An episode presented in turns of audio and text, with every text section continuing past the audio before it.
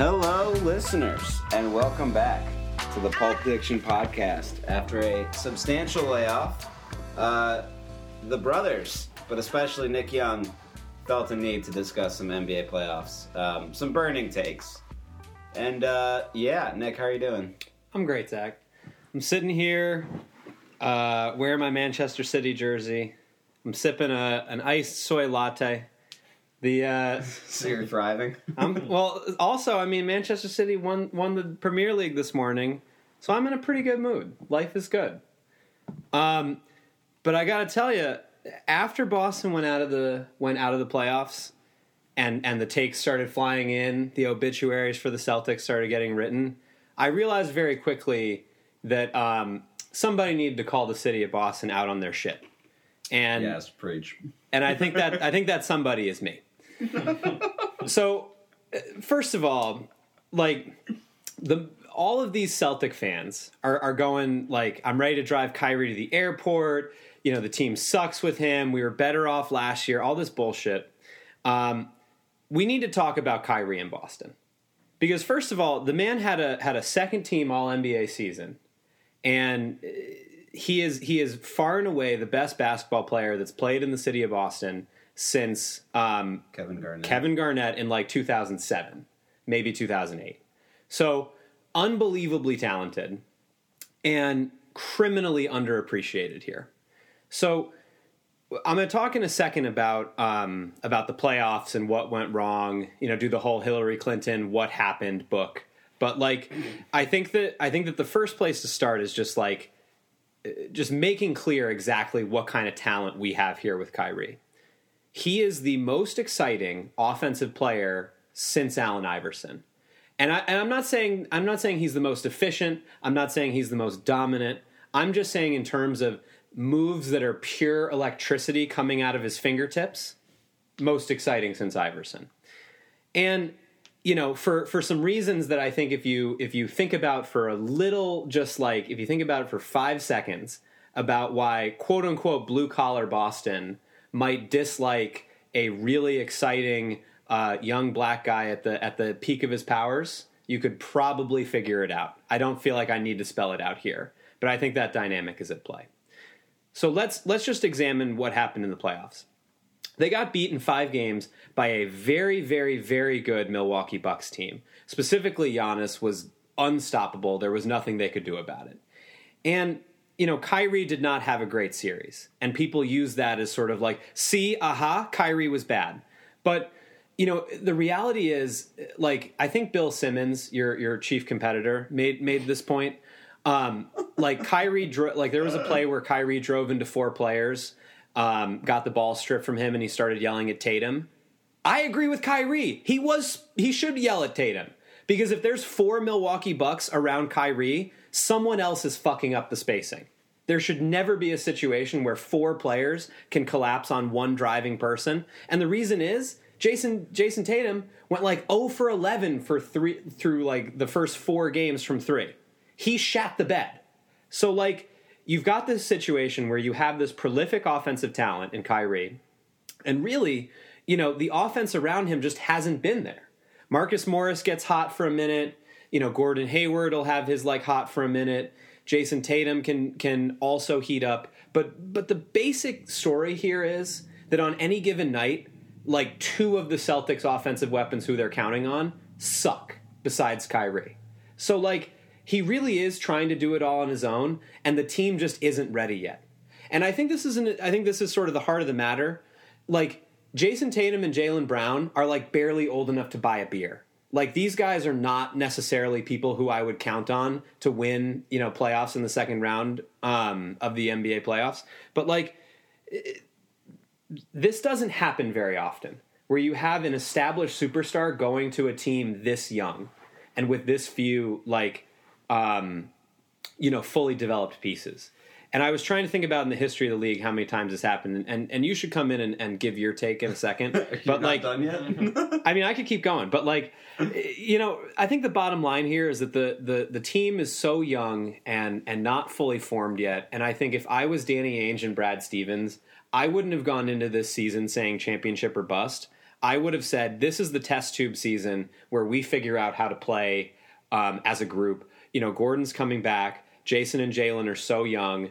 Uh, Marcus Smart can't shoot, so we have to figure out how he fits in.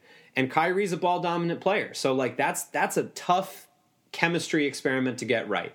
And I would have just set the expectation nice and low this season and said, you know what, we're gonna we're gonna try and compete in the playoffs, win a round, but really it's all about the season after this one when we can make another move um, and really try and coalesce together.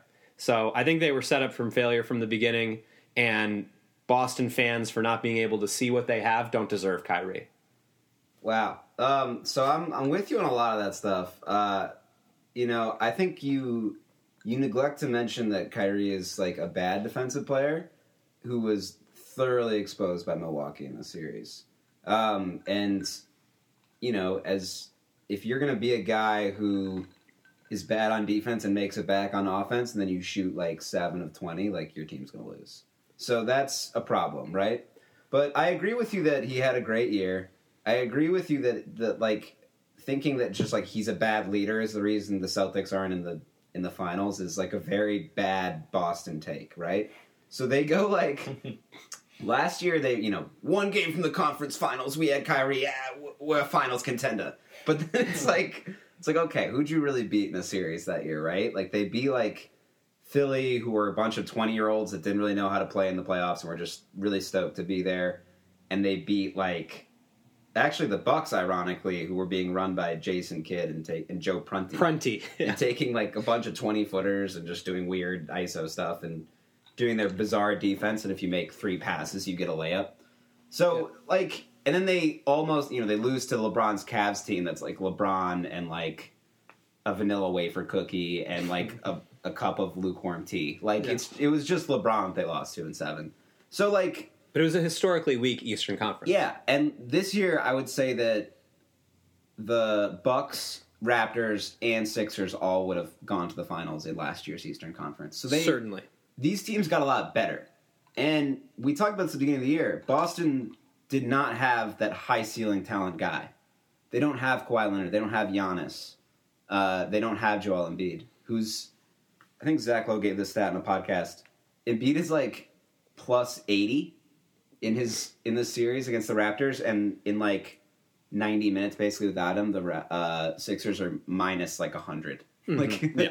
like when he's on the court, they're winning the series. Um, so anyway, I agree with you on that. I also felt like Tatum was very overrated coming out of last year. I think like guys were not game planning for him. He was getting a lot of kick out stuff where he could take open threes and and drive against scrambled defenses and he wasn't expected to do anything. And then coming into this year, he was very much expected to do stuff and his raw numbers go up, his efficiency goes down and everyone is like, "Oh my god, what's happening? The sky's falling." So yeah, I think, you know, I think you nailed it. I I I think the expectations for this team were out of whack. Um, I mean, we talked about in the beginning of the year how we thought they'd be really good just based on depth, but Yeah. you know, um, their offense never came together, and that's on Brad too. Um, oh, it's certainly on Brad. I honestly blame him the most, I think. I so they had a great defense. Uh, I don't. Yeah, I mean, you you probably need to rework the offense that you're getting more layups. I think the biggest structural problem with this team is that they're paying someone thirty million dollars to be not that good at basketball in Yeah. Hayward, which is sad and a problem. And he'll probably be the centerpiece of the Davis deal if they can swing it. Yeah. I mean, I, I think like when you have a player like Kyrie who's so dangerous um, off a pick and roll with space, like the fact that, that they can't make threes around him is really troubling. So, uh, you know, I also noticed with Al, like Al is not a, a rim running big. He's not that tall, and his leaping ability is uh, negligible, let's say. Yeah, he's not That's a what to me one of the greatest mismatches of all is that they are putting Big Al to defend Giannis. And in the Celtics defense, they don't have anyone else who's better at defense against a Giannis. Al was kind of solid on him for a bit. There's just not a lot you can do. Yeah. I mean, my point is when you have your unathletic five guarding Giannis, he's gonna smoke you, which he thoroughly did. But like, who can guard Giannis, right? No Yeah. one, but that's why the Celtics got waxed. Yeah, and that's why the Bucks are my title pick. Yeah. I've been saying this since about middle of the way through the year. I think they're going to beat the Warriors. Well, I still think the Warriors are going to win, but let, let's b- before we put the Celtics to bed, I just I just want to make a few. I, I want to have a few more things. Sorry, I've thought a lot about this. Gotta I, get it All off your right, let's go. I got I got really angry reading all this stuff. Yeah. So like Kyrie actually in real plus minus in that advanced metric that really um, uh, analyzes your offensive performance against your defensive performance. Kyrie is still top fifteen, if not top ten. for the year. So he's um, yoga. All right, happy Mother's Day. We love you. Love you, mom. Will you guys still be here for? Uh, Probably. yeah, Love you. Have fun. happy Mother's Day, everyone. Yeah. Uh, what were you that's, saying? that's the quality you get with This under the stairs, media. man. what were you saying? Um, yeah, I mean, so I think I think that Kyrie's quote unquote defensive, uh, you know, Kyrie the defensive liability is a little overplayed. Um, Uh, did you watch the games? yeah, but I and, I and I think like I think that he was in some weird ego moment where like he would get switched on to guys like Khris Middleton and Giannis, and he wasn't doing their scramble switch. And I think that was just for reasons of sort of like just being pushed into this mental place of like, you know, Kyrie sucks, Kyrie sucks, like get him out of here. And he's just thinking like, he's like thinking, fuck it, I'll guard Khris Middleton, you know? And like, I, I really think that if he was in a, if, if this, if the, you know, landscape around the team was a little better, I think he would have been tighter on those switches, and I don't think he would have gotten cooked as much as he did. Plus, like the Bucks are a bad matchup for him. Like, you know, he really Eric Bledsoe is is so much more gifted athletically than he is. Like, that's not the guy who he should be hanging out with, or who who he should be guarding all the time. But really, like, uh, you know, what I'm trying to say is that I think that there's a roster construction piece that if they were really committed to Kyrie, um, they could do to really like like if I was them, honestly, like yeah, sure, try and make the Anthony Davis trade because that's such a big you know piece, but like really getting Jaylen and Tatum and Hayward and Smart, all of those guys should be shooting like you know 35 plus from from three, and if they're not, you got to find somebody who can because that's the spacing that Kyrie needs. And you know, the last piece that I that I want to say, and then I'm done with the Celtics.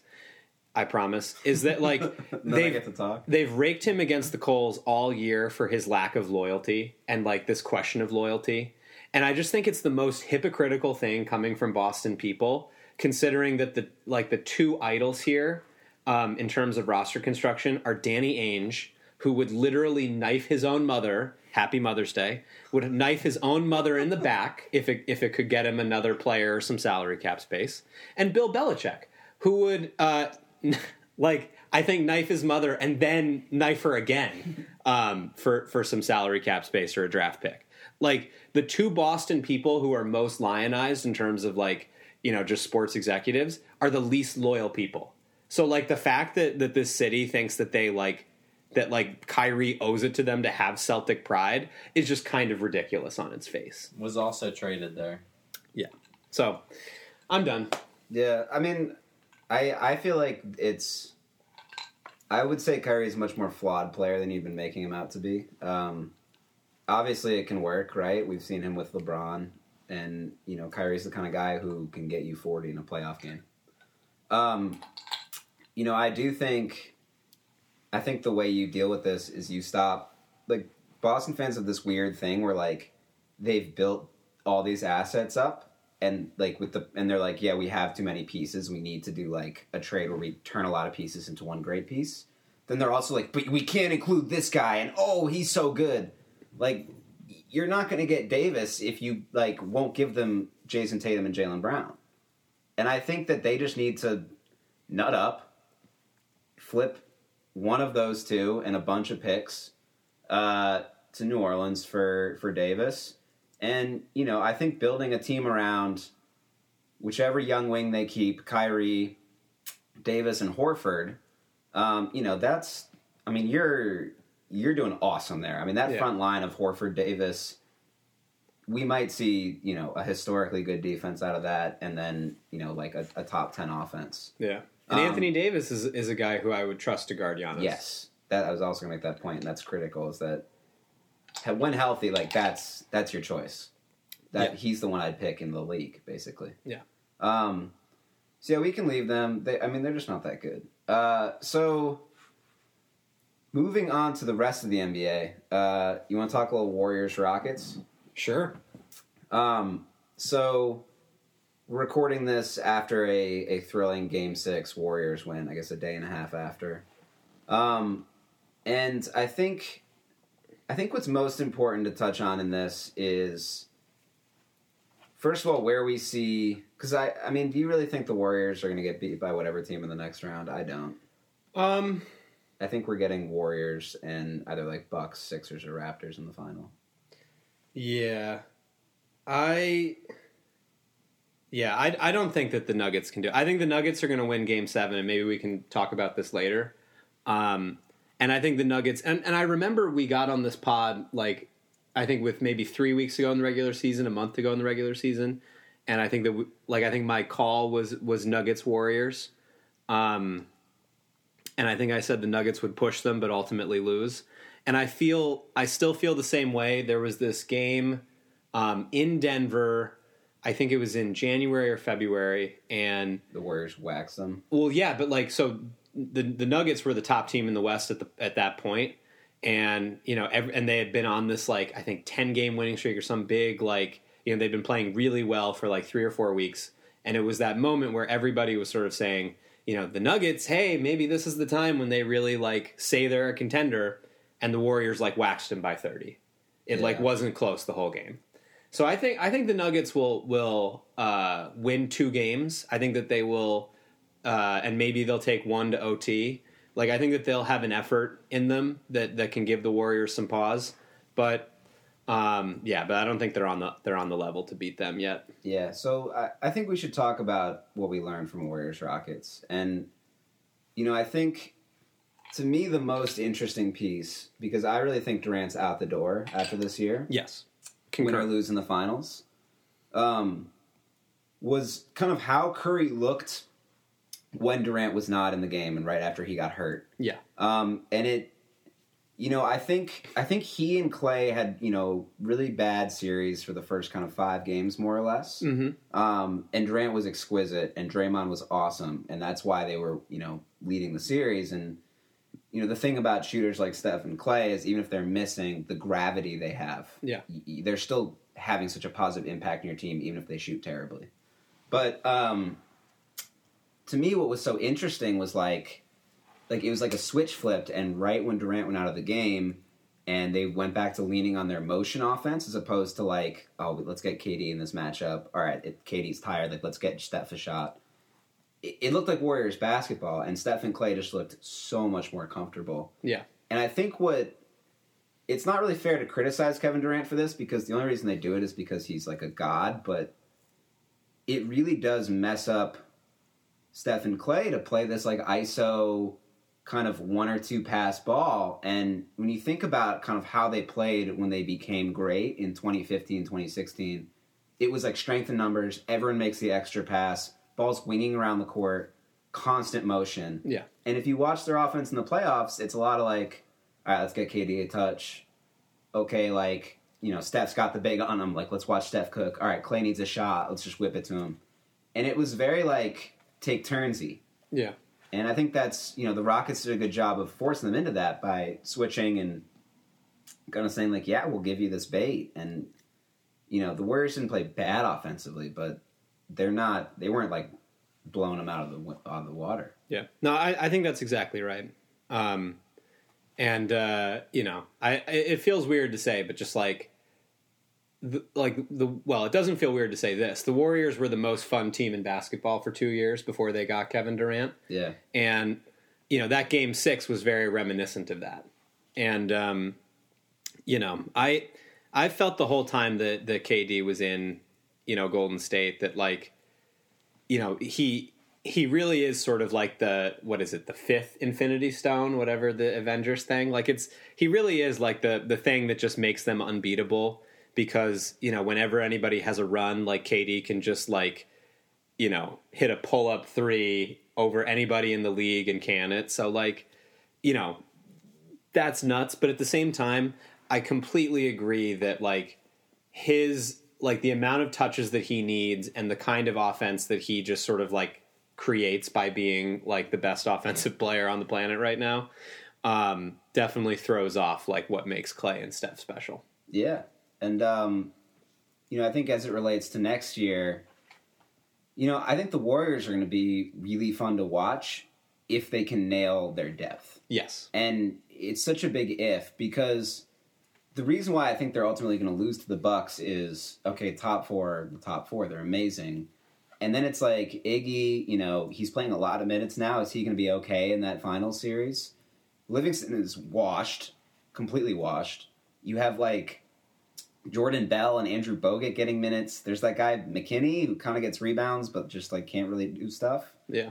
And I think you get a smart coach, and I would not call D'Antonio a smart adjustments coach.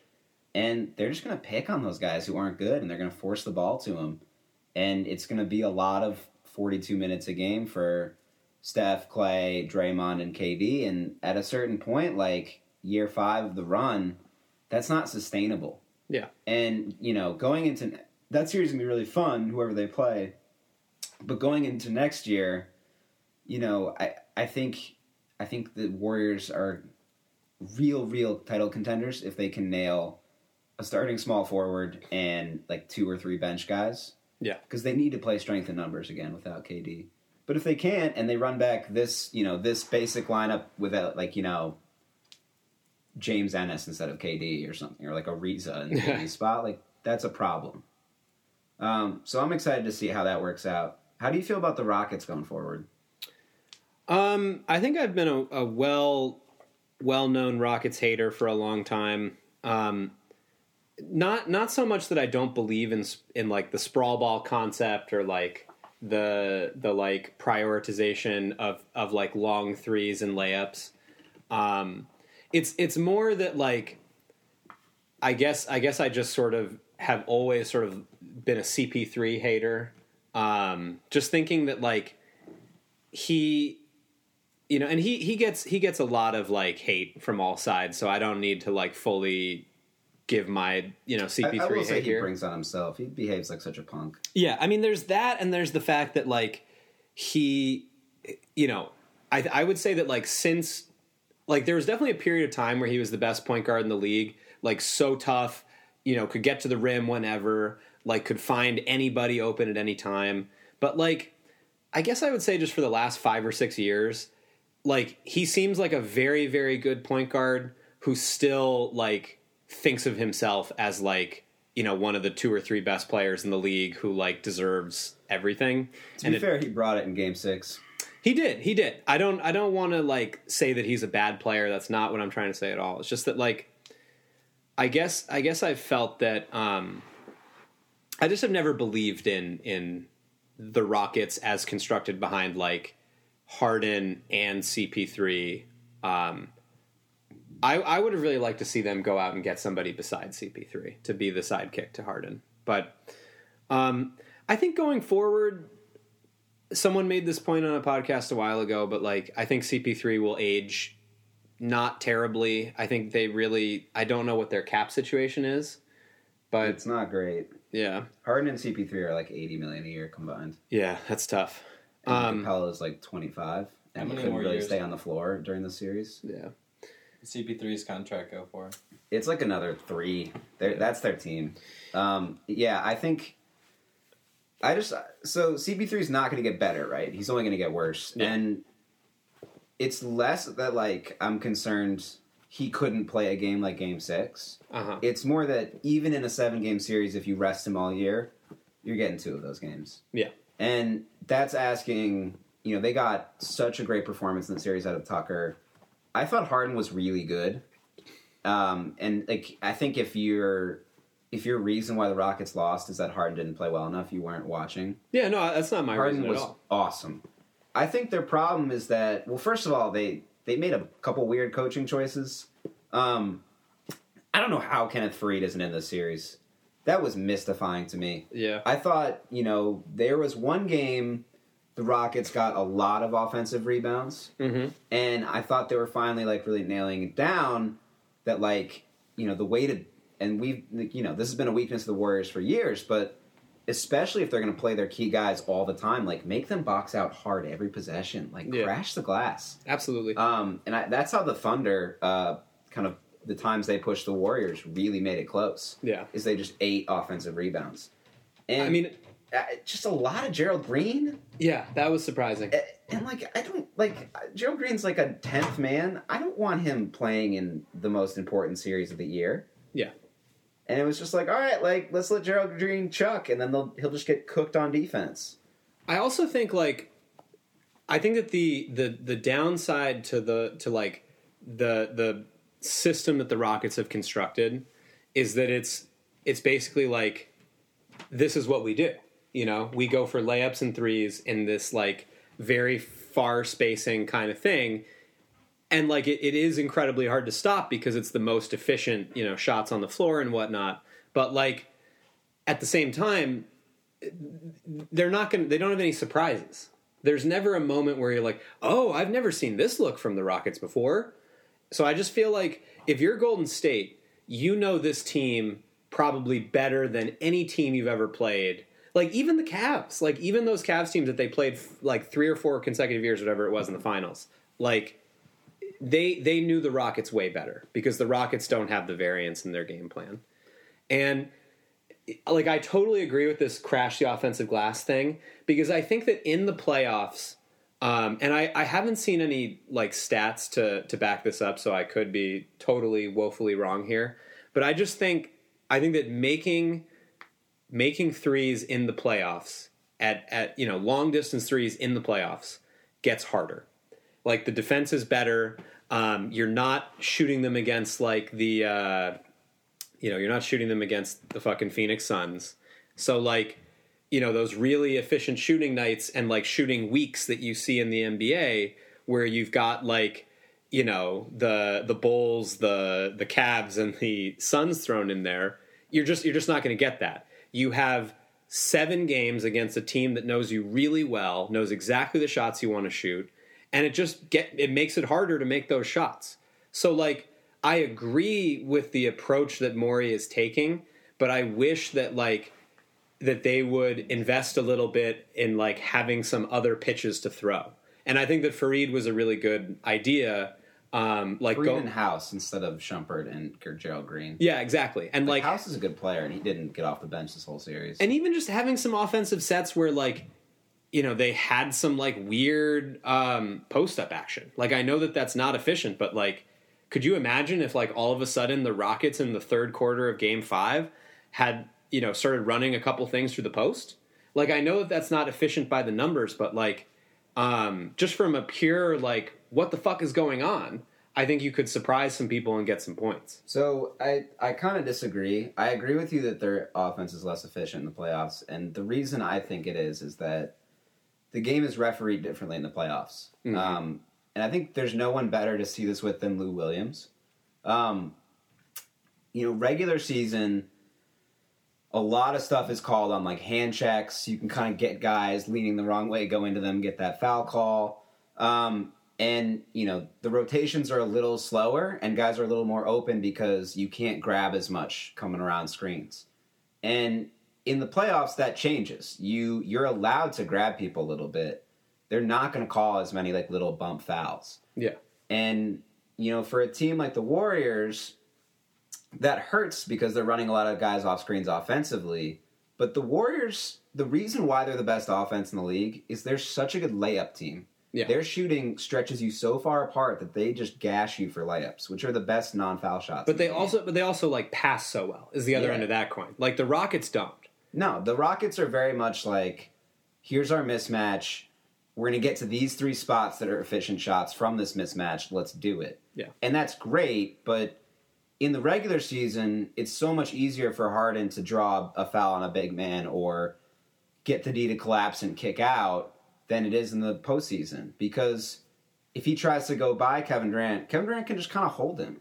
And like that's not something he can do in the regular season. Mm-hmm. Mm-hmm. I, th- I mean, you've seen it in the playoffs with the scoring totals; they're way lower. Yeah. It's it's more of a defensive game, which I'm a fan of. But it there just needs to be more nuance around like accepting that the game is called differently in the playoffs, and then appreciating how that's going to affect your team.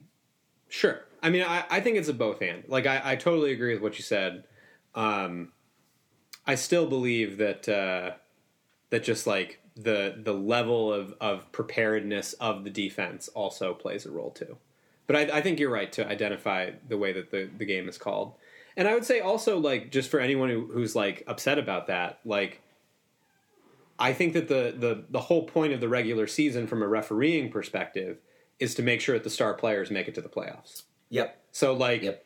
you know, you don't you don't want some like uh some asshole cheap shot in Cleveland to like keep James Harden out of like the first round or something. Yeah, you basically don't want Dellavedova anywhere near the ball. Yeah. So I mean the point is, the point is like, you know, breathe on somebody the wrong way, call a foul makes sense in the regular season, but in the playoffs it's sort of like you don't want to be the referee who like is is uh you know, you don't want a, a repeat of like Dallas Heat 06. Exactly. You know? you, hit it on the head. So, thank you. And guys are playing harder, which like Yeah. You know, even if you're not trying to call it differently, if people are like sprinting into each other, that's a lot harder to referee than like, oh, this guy bumped me and I was kind of like moving my feet a little bit. Um, so next year for Houston, I would still say like, let's say KD leaves the West. The West becomes really fun, especially if the Lakers can get kind of involved. And you know, I think it. You know, if KD leaves and goes East, the Eastern Conference might be better than the Western Conference. Um, I think at at the top you could make Yeah. that case. Like the best, but yeah, let's say top four East are better than top four West. Yeah, I think you could make that case. I mean, you could make that case now. Um, Rockets, Blazers, Nuggets, Warriors versus Celtics. Like, but then Bucks, Raptors, Sixers. Who I want to talk about the East team soon. yeah, sure, sure. I mean, yeah, I, I think that I think that that's fair. I think um, if you if you want to say the Warriors and the Bucks are a wash, I could. I, could, I think that that's fair. Maybe a slight edge to the Bucks in terms of just regular season dominance. So even give the edge to the Warriors, right? Let's Uh-huh. say the Warriors are better than the Bucks. Then you've got Denver compared to Toronto. That'd be an awesome series. yeah, that'd be a great series. I would Um, totally watch the shit out of that. Like Kawhi, like who's stopping Kawhi on Denver? Um, You got Marcus All and Jokic. Like I'd probably pick the Raptors in that series. oh, I would I would pick the Nugs for sure. But um, Like, I mean, the you like Kawhi miss- Jamal Murray more than me. the Kawhi I keep waiting for the Jamal Murray shoe to drop. Like I, I might pick the Blazers in tonight's game or today's game. It starts in half an hour. Yeah, excited to watch that. Um, so you've got that matchup. Then you have Portland and Philly, and like Lillard is a boss, but Embiid's just like that's a really That's an interesting matchup. like Enes Kanter's going to guard Embiid. Yeah, that that's that's tough. But then but then on the other side you got some real mismatches like CJ and Lillard, I feel like are bad matches for people. Like I guess you have to put Jimmy Butler on somebody and JJ Redick on the other. Like maybe Jimmy takes Dame No, and JJ hides on like Mo Harkless. Yeah. Well, Portland always has like two guys who suck on the court, offensively at least. yeah. Well, I mean, I think I think it was Zach Lowe who made this point. Like, if Al-Farouq Aminu and Mo Harkless are shooting above, you know, thirty five or forty percent from three, the Blazers win, and if they don't, they don't. Yeah, Which is, you know, tells you kind of all you need to know about it. it's a lot of heavy lifting from Lillard and McCollum. Yeah. Um. Anyway, let's talk. Um, let's talk Eastern Conference. Sure. So let's start with the Philly Toronto series. Um, really fun series. Very fun. Game six was a really good look from Philly, Yeah. and that last two minutes of the first half, what Jimmy Butler did, Yeah. that was like what I kind of imagined the the Toronto the Minnesota practice was like. yeah. Him like running around, like Yeah. making buckets, just making like big plays. It was kind of Dwyane Wadey, like Yeah. like peak Wade. It, it could be like anything. It could be a blocked shot. It could be saving ball from out of bounds. But Wade just like made plays. Mhm. Like he just made really cool things happen that few other guys would be able to do in that moment. And that's how I feel about Jimmy. Yeah. Um, Jimmy is really like a quintessential playoffs player. Yeah. That's that's how I very it, very comfortable with the increased contact allowed. Just really tough. Not going to be phased by certain situations. Not afraid to take big shots.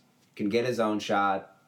Can guard anyone. incredible confidence. Yeah. Like I think that like the playoffs have such a like gravity and like the pressure just gets turned up by like 10 And you know, in a sport like basketball, and really in, in you know all sports, which is what makes playoff you know sports so fun, is that like you know when the pressure is so high, it it takes like something kind of different to execute these like very very precise like movements, shots, you know, plays. Like it just it just takes that extra degree of like mental. Um, I think the word would be alacrity or something, but like you know, it, yeah, it, it, it takes it takes something, and Jimmy has it in spades. So And I just just to kind of bring the Jimmy narrative for the season full circle, he got a lot of shit for forcing his way out of Chicago and then forcing his way out of Minnesota and kind of really poisoning the locker rooms in those places. And then for being a little disgruntled in Philly. yeah, I'm going to flip this the other way. What great player should be okay with the locker rooms in Chicago and Minnesota? I mean, Yeah. you had in like Chicago's a tire fire as we've discussed. yes, yes, yes. You know, We- do you want to do you want to spend need- a few minutes on that at more outside point? shooting. I I'm apoplectic. I know. like like Should we circle back to this? you know, Boylen's Okay, we're gonna do this. Do Boylen's it. not Do it. horrible, right? Eh, I don't not know. good. No, he's bad. He's affirmatively bad. He's definitely a bad strategy coach. He's having his players run fucking suicides and do push-ups like to prove a point. Yeah, Like it's a fucking like it's fucking Hoosiers. at least they're working out though.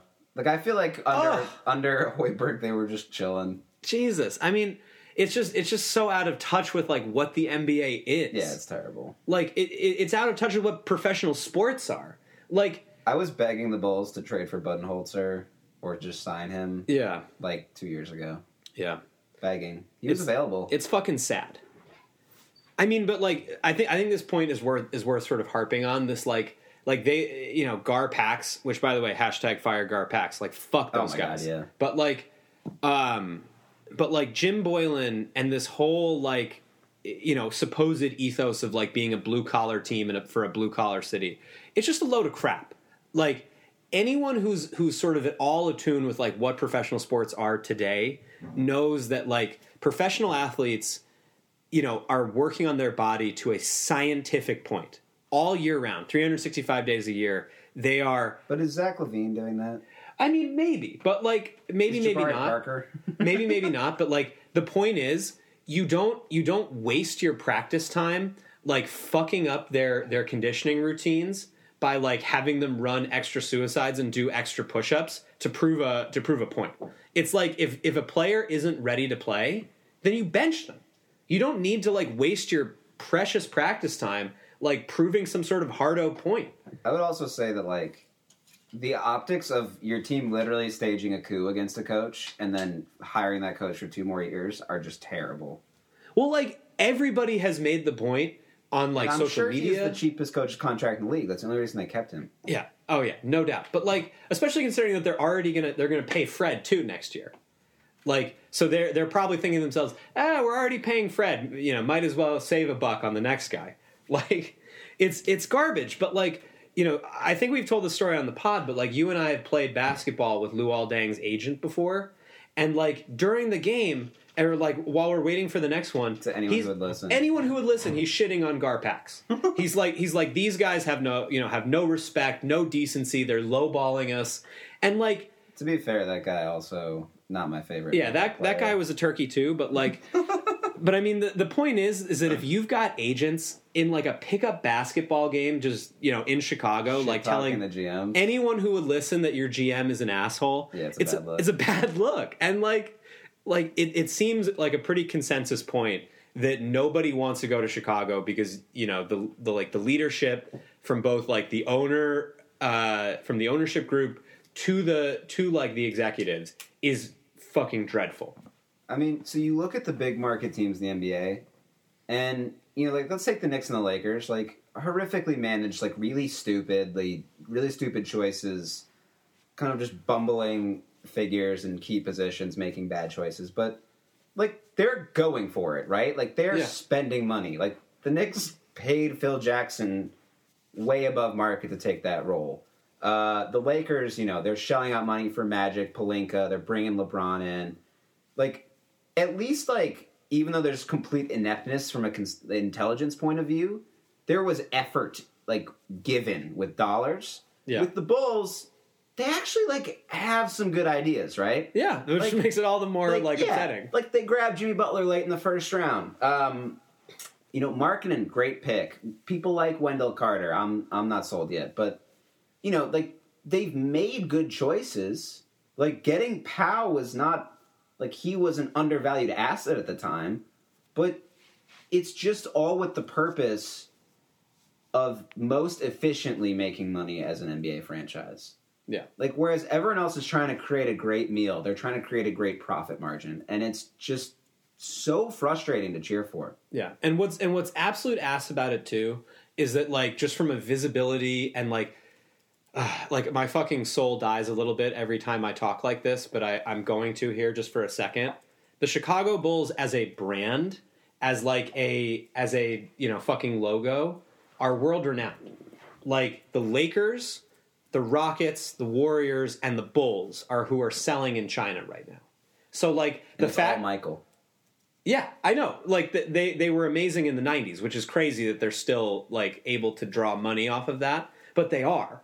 So like the fact that a team that is that visible, that well known, and has like that kind of um, I don't know, just like international renown, it's crazy that they can't be satisfied with that monetary situation And they sell the Jordan Bell pick for three million dollars. yeah, and they, and exactly, exactly. It's just it's it's it's fucking garbage move after garbage move, and it's like if if they were a serious NBA franchise, just from a standpoint of like if you were just to value like the free agent signings that we miss because everybody hates Garpax. If you just look at that alone, you should Yeah. fire Garpax.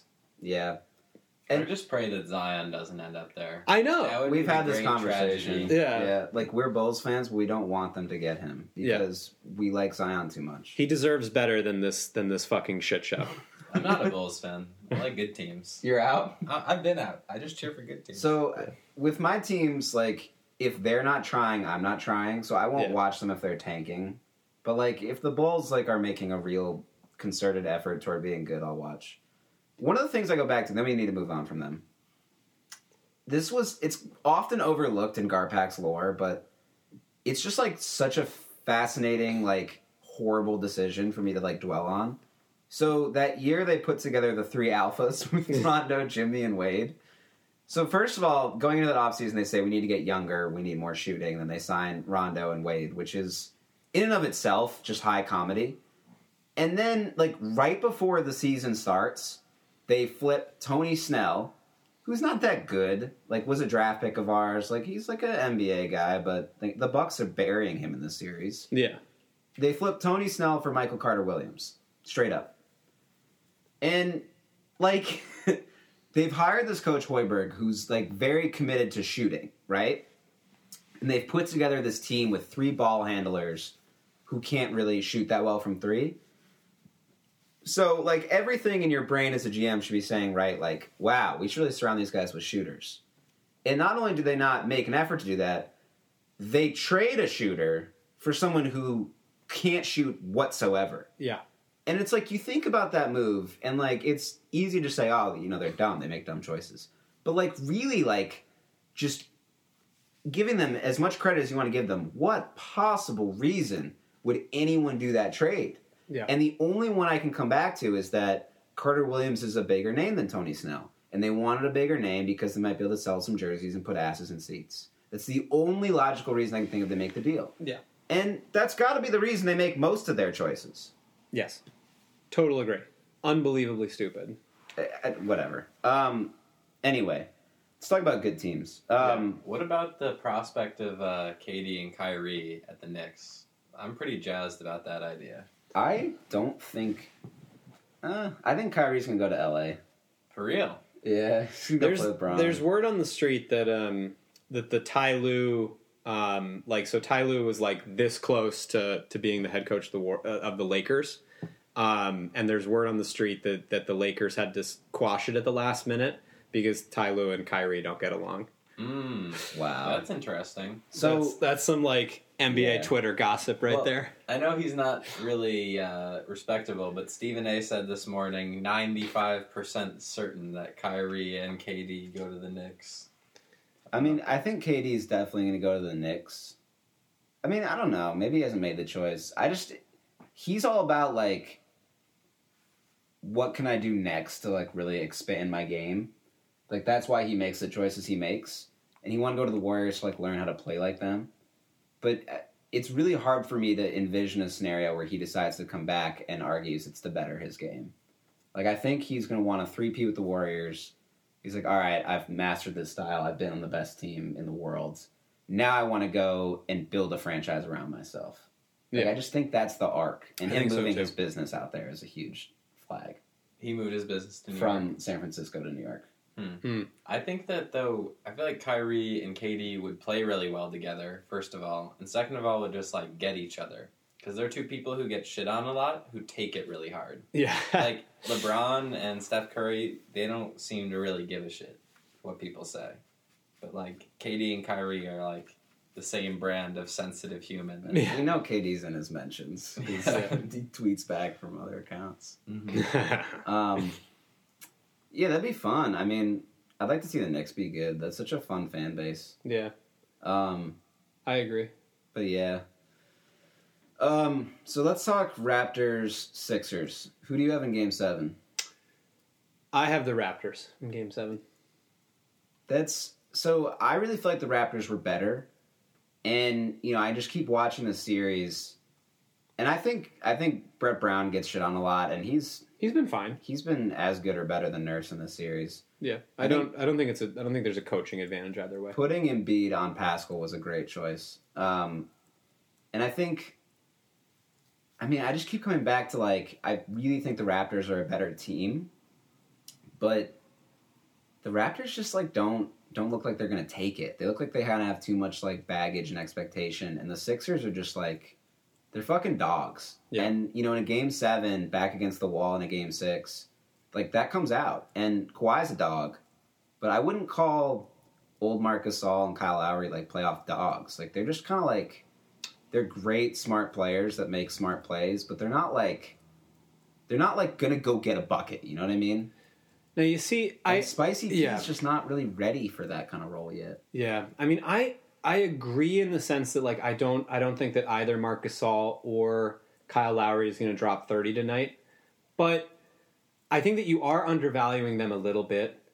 I think that you know both of them have really been in a lot of playoff battles, and they actually have been victorious in a lot of them. I know that like you know the Raptors, their failures are much more memorable than their successes, but like Have they have either of them won a playoff series over a team as good as the Sixers? Um, you know, the Grizz had some battles against the Clippers. I don't know if the if like those early Lob City Clippers were as good as these Sixers. I don't think so. But they it wasn't like they were beating bad teams there. And I think the Grizz have also beaten the Spurs when they were really good. I think they beat That was different though. That was like the Z-Bo series. Yeah, but I mean, Gasol was a big part of that too. I mean, I mean, the point is, the point is, like, these two have, have been in a lot of playoff wars, and it's Game Seven. They're at home, and I think that both of them, Kyle Lowry and Marc Gasol specifically, are both probably like in a mental space of like, this is my shot. You know, like who knows what's coming next year? Kyrie stay or you know I Kawhi. feel like Kyle kind of tightens up in those situations. I mean, from a shooting perspective, he does, but I think that he he he still is going to play that really hard defense. He's still going to do everything he needs to do on offense, and I think he, I think that they will um, have good games tonight, both Lowry and Gasol. And I don't know if they're going to score a bunch of points, but I think that they will both have good games. I see. I think I think Kawhi better get forty or this is over. Like Kawhi's gonna need to get like forty or forty-five. Yeah, I mean, it, it's going to need to be like an MVP game from Kawhi. Like Embiid's gonna shut down the paint, and they they're winning the Embiid minutes every game of this series. yeah, he's he's been he's been way better than Gasol. Um, I, they're not going to want to ride and die with Pascal taking threes, and it's going to come down to can Kawhi take Jimmy Butler off the dribble and hit mid-range jump shots enough to get to 45 points. Yeah. Well, I, I mean, I also wonder, like, I mean, coming into the series, we thought that the Raptors bench was going to really expose the Philly bench, which doesn't have a lot of depth. Um, and and it's been the opposite because the Raptors bench has been shitty. I, I think that the question that's that, that I think is going to swing this game is like Embiid is slow and he's not in the best shape. He's been sick. He's got this knee thing. And like he was explosive in game six at home. I think he got really charged up. I would go at him early. I would challenge him early. Um, and I I think that the real question is going to be can the Raptors run up the score in the minutes when Embiid is off the court? Yeah. And if they can, I think that they're going to pull it out. Plus, like I think that being at home, I think that that's that's an underrated part of this. Like no, it's big, but that crowd is also going to tighten up if they tighten up. True, true, but I think that like I think that that crowd is going to really bring it in the beginning when they need it, and I think if they, um, I think if they start to, if they start to waver, I think that they're going to really try and pick them up too. So I, I, I, I feel like being at home is a huge edge, and I feel like just from a sheer experience standpoint, I would rather roll with Kawhi, Gasol, and uh, and Lowry than um, like whoever. Like I mean, I guess like so the big four, right? From from Philly, we're talking Embiid, um, uh, Tobias Harris, Jimmy, and and Ben Simmons. None of those guys have like really won a big time playoff series. I think that Jimmy, when he was on the Bulls, had one run to. Um, I think he was on that team that made it to the Eastern Conference Finals against LeBron. I don't think he was important on that. He was not important on that He would have been like the tenth man. Yeah. So like so none of them have really, you know, have been in this situation before. So I I like that um that experience that the Raptors can fall back on tonight. Um, do you give either team a shot against the Bucks? Oddly, I think that um well I think they'll both lose in 6. Um I think that the Raptors have more of a chance if and it depends on which Raptors we get. Like I mean Fred VanVleet has just been shitty. Yeah. Like this whole season. So like like maybe like, you know, if he found his game and could really give you something off the bench, I'm a little more interested.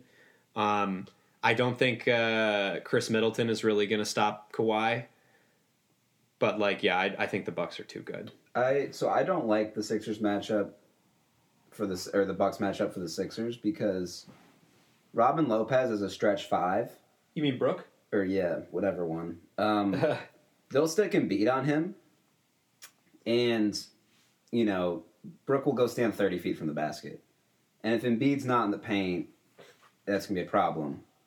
Um, and you know maybe they counter and they try and you know stick and beat on someone smaller, but really everyone on that team besides Giannis can shoot. Yeah, So there's nowhere to hide him, and if they put him on Giannis, Giannis will take him out and then blow by him. absolutely. So I feel like that's kind of a problem for Embiid matchup wise. And Lopez, it's not a good defender, but like Embiid's not gonna like eat him the way he might eat like, you know, someone on some other team. Yeah. Um, I mean, could you imagine though Giannis trying to dunk over Embiid? Like, I feel like the the rim matchup of Giannis and Embiid, like Giannis with a full head of steam, Embiid going up strong, like there's some blood, bad blood between those guys. I feel like it'd be Um, really spicy. Simmons and Giannis, like Giannis was shit talking like get this baby off me or something. yeah, Um, that's That's, that's, a, hilarious. That's a great matchup, and the Embiid Giannis rivalry is great because both of those guys like view themselves like I'm a bad motherfucker, like get out of my way, yeah, and neither is going to back down from the other. So that'd be a great series.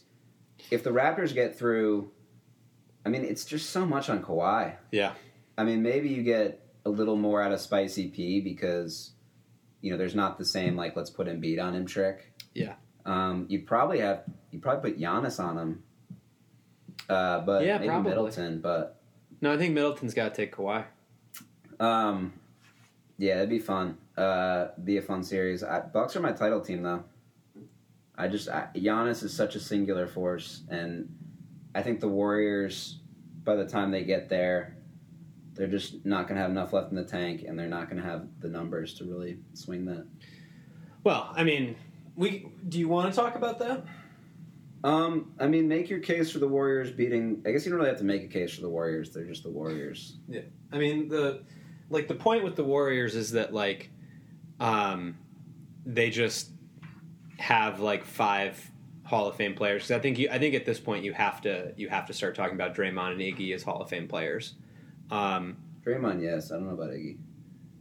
I don't know, man. I mean, he's got a he's got a Finals MVP where he That was Steph's Finals MVP. We Well- I don't know why he got it. anyway. Remember how good he was on the Sixers? I feel like he just knows his role and knows how to like make a team better. He's a great player, but like if he's in the Hall of Fame, I guess if the team wins like five rings, then Yeah. he can then he gets like the Robert Horry Hall of Fame. That's that's sort of my feeling. But like on its like apart from historic team success, like Yeah, I mean he's a he's an eighteen five five career guy, which is um, interesting, but not necessarily Hall of Fame. Yeah. So, that's my point. but anyway, anyway, I mean, so let's say four and a half Hall of Famers. Um, if you're thinking Iggy could get the uh, could get the Horry treatment, so when you when you've got that uh, that kind of five taking the floor, um, you can just reach a level of like basketball dominance that I don't think anyone can can match. Um, now the the matchup can be tough because Steph's going to have to hide on somebody. Um, Yeah, who does Steph hide on? I guess Brogdon. yeah, I think probably Brogdon. I mean, you could put him on Bledsoe. I wouldn't put him on Bledsoe. Bledsoe's kind of a, a threat to drive, but at the same time, if I'm the Warriors, I would love to see Bledsoe being like, "Guys, this is my series to get 25 a game." Yeah. But I just I don't think that um, I don't think that the Bucks like match up so so well with the Warriors. Like, I guess you're gonna put Middleton on Clay, and then Giannis maybe takes KD or takes takes Dre. See, I would throw Giannis Andre. Excuse me, Giannis Andre, Middleton on KD, and like if they just want to post up KD and KD takes his 20 footers, like, what are you gonna do about that? Like that's just fine in my opinion. And then I'll stick Giannis on Draymond, and hopefully Giannis's size can like stop that like high screen and dish to Draymond offense. Uh huh. And you know, and if need be, Giannis can hang with Curry a little bit. He's so big and so quick. Yeah. Um, and you know, Bledsoe, like switching Bledsoe onto Draymond is not a problem. Yeah. Um, so I, I probably work it like that, and then, you know, I, I really think there's space to just pick on the guys the Warriors put in there. Like if Bo gets in the game, Yeah. you know, like there's a lot of guys on that roster that are bad. Like Livingston, I would go at every time. Bogut, McKinnie, Quinn Cook if he gets in. Like these are just guys I would attack. Yeah. I mean, I think that what what the series would hinge on is like how well the Warriors could play on Giannis. Like, on do you think. Draymond can guard Giannis? I do. Draymond is six five, I think he's a little bigger than six five, but six six. I think he's six six seven, six eight. We haven't. He's not six eight. We haven't seen someone like Giannis in the league since we've been following the league closely. I think if you looked at if you looked at like what LeBron does, I think that's an interesting comp. Just in terms of like size, speed, skill, getting to the rim. LeBron's a lot smarter and a lot like. Well, no, no, I'm not. I'm not trying to say that that Giannis is as good as LeBron. I'm just trying to I'm say saying Giannis is better at like dunking over people than LeBron. Mm. I, I just don't like. I mean, right now, I'll give you that. But I think that like during that like Heat run where they where they repeated, I think that LeBron was probably the most efficient player finishing around the rim, maybe in NBA history. I would also say that like the way the Warriors want to play is up and down, and that's the way the Bucks want to play too. And you know, maybe it means the Warriors get a couple open threes that they wouldn't have gotten if the Bucks had played slow. But Interesting headline just came across the the wire. It says Kristaps Oh my Porzingis in fight. Video emerges uh, of Kristaps Porzingis bleeding after being reportedly jumped and hit with objects at European club. um, Not great. can I finish my point? Yeah, sorry. Mr. Twitter Mr. the podcast. Breaking news. It's not news; it's gossip. Um, I, I think the way the Warriors want to play, they're not like really going to have guys back and like building that wall against Giannis. And if you don't build the wall against Giannis, he's just going to run down and dunk. You don't think that Draymond can be part of a wall? He can, but like if you look at like how the teams that have slowed him down defend him, like the Celtics, like they had three guys back and were like very measured about when they shot and just sprinted back. You don't think the Warriors can do that? They're very, very well coached. I think in theory they could, but I think what the Warriors would say is this is our style. Like, no, we're not going to like run back. We're gonna. I mean, they'll be smarter about it, and Draymond's very smart, you know. But I think you'll see a lot of Euro fouls out of them. But no, I think they're going to try and run up and down. They want to play that way. What's up, babies? Hey, um, so we're podcasting actually. Sorry. Um, Although I think we're about to wrap. yeah, up. let's let's wrap. Do you have anything else you want to say? Uh, I'm picking Liverpool to beat Tottenham in the in the Champions League final. No, no love for Harry Kane. Is he going to come back? Harry Kane on one leg. I mean, there's talk that like he said he said this week he gave some quote that he's he's running in straight lines now. So the I think the Champions League final is May 31st, so it's the end of the month. It's like June first. Yeah, he's got, Got two weeks. Roughly two weeks. Um, I I really think he would try and give it like twenty minutes at least. yeah. Oh, I, I think they'll throw him on at the end for something for some you know magic to try, and and I think the game plan for Spurs would be like you know really try and control it in the midfield with Sissoko and Eriksen, and maybe give Son a chance on the break. Um, I think it'll be Liverpool's going to be running their high press, which yeah.